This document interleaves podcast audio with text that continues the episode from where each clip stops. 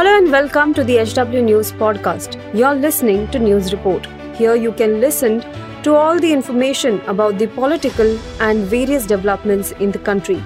Follow this podcast now to stay updated. At HW News, we have been delivering news that matters to you. Our goal is to present you with information that stimulates conversations around topics of larger public importance that are often lost in the noise of shrill prime-time cacophony.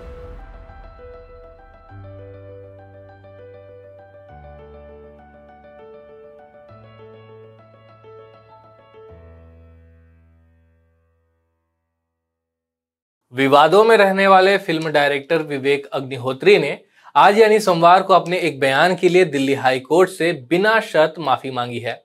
अवमानना के एक मामले में Agnihotri Delhi high court में पेश हुए और साल 2018 में की गई अपनी एक टिप्पणी पर अफसोस ज़ाहिर किया और बिना शर्त माफ़ी मांगी।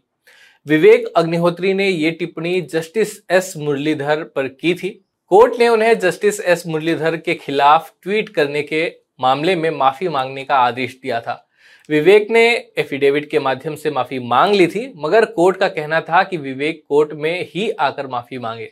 जस्टिस सिद्धार्थ मृदुल की अगुवाई वाली दिल्ली हाई कोर्ट की दो जजों की बेंच ने कहा कि हम, आपको यानी विवेक अग्निहोत्री को इस मामले से बरी करते हैं, लेकिन भविष्य में आपको अधिक सतर्क रहने की ज़रूरत है। अग्निहोत्री ने कहा कि वो न्यायिक व्यवस्था में बहुत ही ज़्यादा उसका सम्मान करते हैं और आपको बता दें कि साल 2018 में विवेक अग्निहोत्री ने जस्टिस मुरलीधर के खिलाफ की गई एक पोस्ट को रीट्वीट किया था।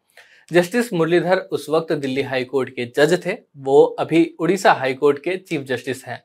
जस्टिस मुरलीधर ने तब भीमा कोरेगांव मामले में एक्टिविस्ट गौतम नवलखा के हाउस अरेस्ट और ट्रांजिट रिमांड के आदेश को रद्द कर दिया था।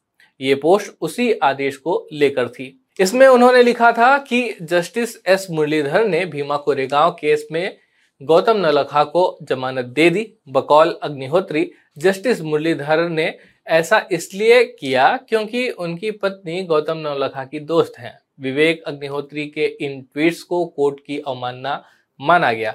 कोर्ट ने इस मामले को स्वतः संज्ञान, यानी सोमोटो लेते हुए विवेक अग्निहोत्री, आनंद रंगनाथन और न्यूज़ पोर्टल स्वराज के खिलाफ कार्रवाई शुरू कर दी थी। इस मामले में कोर्ट ने विवेक अग्निहोत्री को माफ़ी मांगने को कहा।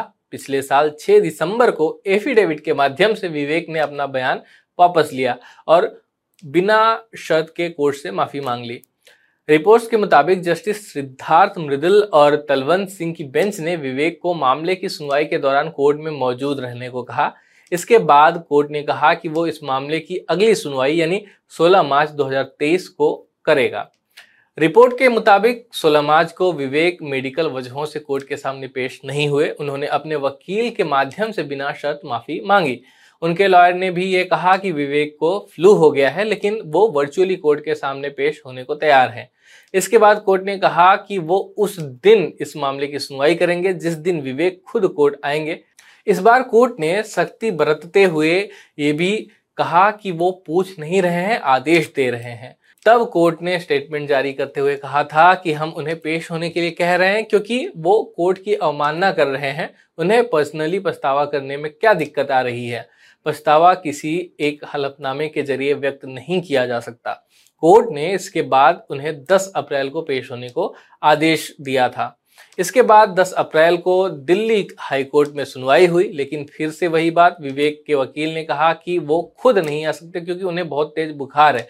लेकिन कोर्ट ने उन्हें आज ही पेश होने का आदेश दिया। इसके बाद फाइनली विवेक अग्निहोत्री कोर्ट पहुँचे। उन्होंने जस्टिस मुरलीधर के खिलाफ किए गए ट्वीट के लिए माफ़ी मांगी। इसके बाद कोर्ट ने उन्हें भविष्य में सावधान रहने का आदेश देते हुए कारण बताओ, नोटिस वापस ले लिया। फ़िलहाल यह खबर समाप्त होता है।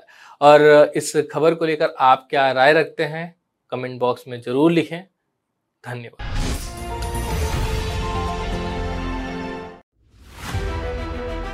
If you like this episode, please rate us with 5 stars right now. HW News podcasts are available on BingePods and all other audio platforms. Also, don't miss to check out editorial with Sujit Nair from the House of HW News podcast and we are sure you will love it too.